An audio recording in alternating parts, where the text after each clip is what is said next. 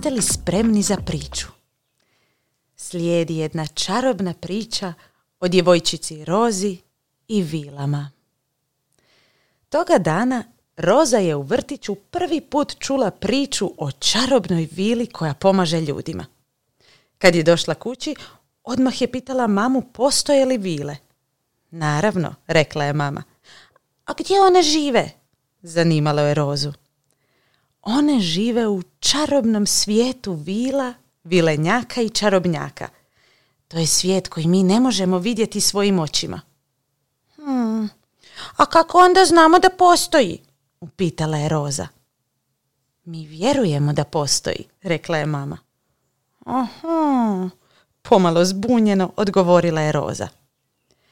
Navečer, prije spavanja, Roza nije mogla prestati misliti o vilama, pa je upitala mamu. Mama, mama, mogu li ja biti vila? Hm, zaista ne znam, Roza. To ćeš morati pitati vile kad ih vidiš. Ajde sada, laku noć. Lijepo spavaj. Mua. Mama joj je dala veliki poljubac u obraz. Laku noć, mamice. Ali Roza dugo nije mogla zaspati. Stalno se pitala gdje bi mogla naći vilu da ju pita može li i ona postati jedna od njih. Okretala se u krevetu, pokrivala se, otkrivala se, stiskala svog medvjedića, ali san nikako nije dolazio. Misli su bile preglasne. Ujutro, kad se probudila, osjećala se jako umorno. A cijelu noć nisam spavala, mama. Zašto, Roza? Pitala je mama dok ju je vozila u vrtić. Zato što sam cijelu noć razmišljala gdje bi mogla sresti vile. Hm, mama se nasmijala. Pa zar ti nisam rekla da nas vile nekad znaju posjetiti u snovima? Molim, začudila se Roza. Ne, nisi mi to rekla. Da sam to znala, lakše bi zaspala.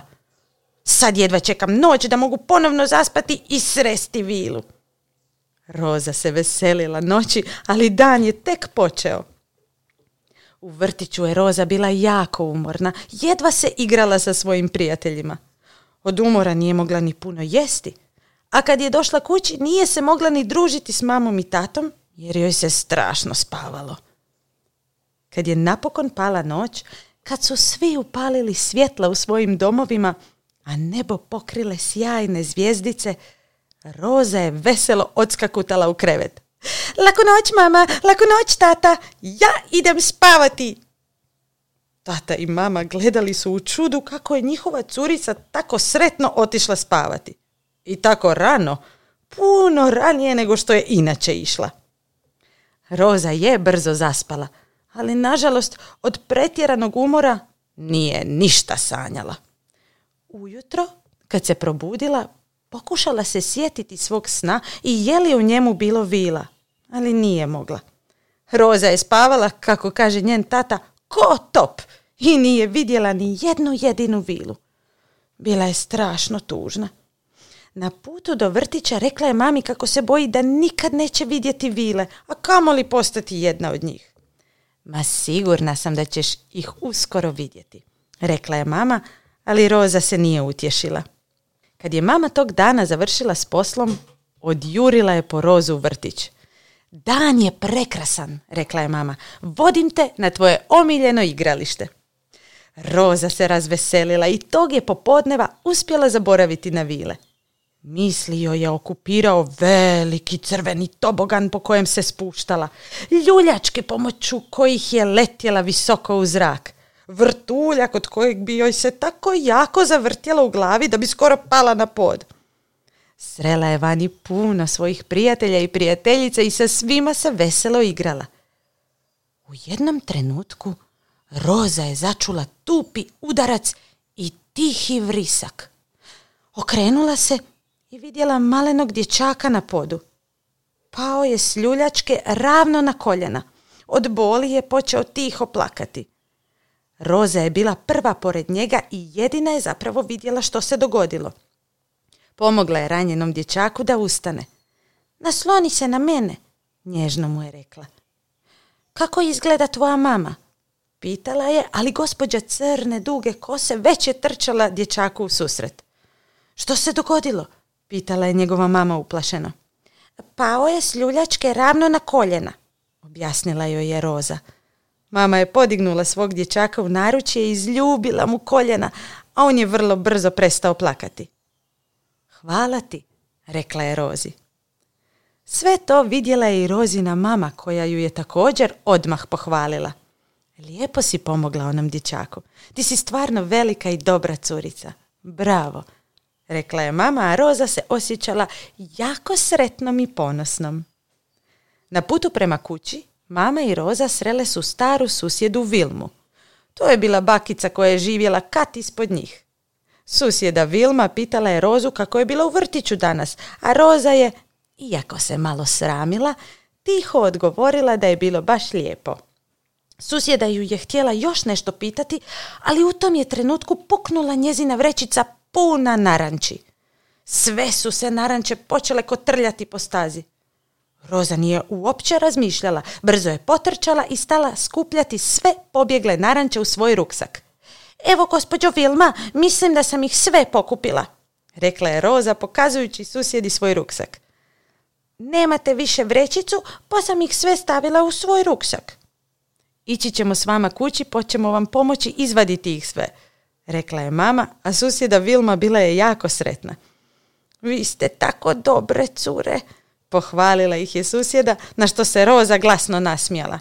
Hm, pa moja mama nije cura, ona je mama. Svi su se slatko nasmijali. Navečer, dok je Roza ležala u krevetu i grlila svog najdražeg medvjedića, u sobu je ušla mama. Spavaš? Pitala ju je. Ne još, čekam da mi daš pusu za laku noć. Mama se nasmiješila, poljubila Rozu u obraz te sjela na rub njezina kreveta. Znaš što? Počela je mama. Danas si bila prava mala vila. Molim? Iznenadila se Roza. Jesi, bila si jako dobra curica i pomogla si onima koji su trebali pomoć. Upravo to je ono što vile rade. Ali zar vile nemaju čarobne štapiće za to i, i, krila, tako da mogu biti brze i doletjeti gdje god je njihova pomoć potrebna? Pitala je Roza. Tebi danas ništa od toga nije trebalo. Očito si bila brža od svake vile. Mama je još jednom poljubila Rozu u obraz. Laku noć, vilo moja, rekla je mama, a Roza se nasmijala od uha do uha. Laku noć, mama moja. Te je noći Roza usnula najljepši san ikad. Nalazila se na prostranoj zelenoj livadi, a oko nje plesale su čarobne vile. Neke su imale ružičasta krila, neke žuta, neke su imale ljubičaste čarobne štapiće, neke zelene, a sve su gledale u rozu i smješkale joj se. Roza ih je pitala može li i ona postati vila, isto kao i one. Sve su veselo viknule, da, možeš.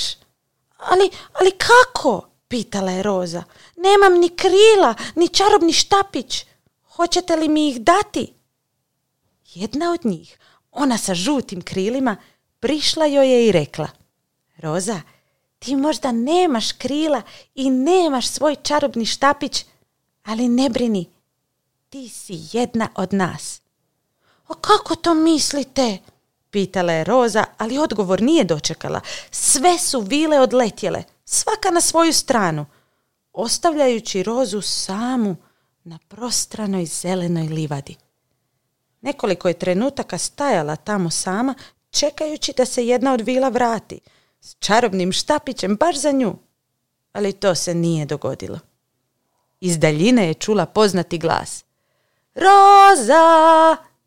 Roza, buđenje! Ajde, moraš se ustati kako ne bi zakasnila u vrtić. Bila je to mama. Mama je otvorila vrata Rozine sobe i iznenadila se kad je ugledala Rozu već budnu, kako sjedi na rubu kreveta. Mama, shvatila sam. Vile nemaju dovoljno čarobnih štapića, niti dovoljno krila za sve nas. Ja ću svoja dobiti jednog dana, ali do tada ne trebaju mi. reći ću ti tajnu. Ja radim za njih. Ja jesam jedna od njih, ali sam na tajnom zadatku. Tajnom zadatku? Iznenađeno je pitala mama. Da, tebi sam sad rekla, ali to je naša tajna. Obećavam da nikome neću odati našu tajnu, rekla je mama. A sada, Vilo moja, ideš na posao u vrtić. Nikad ne znaš kome će danas trebati tvoja pomoć. Roza je veselo skočila s kreveta i odletjela u nove pustolovine. Hej, možda baš i ti radiš za vile na tajnom zadatku. Hm? Bez brige, neću nikome reći. To je naša tajna. Psst. Laku noć.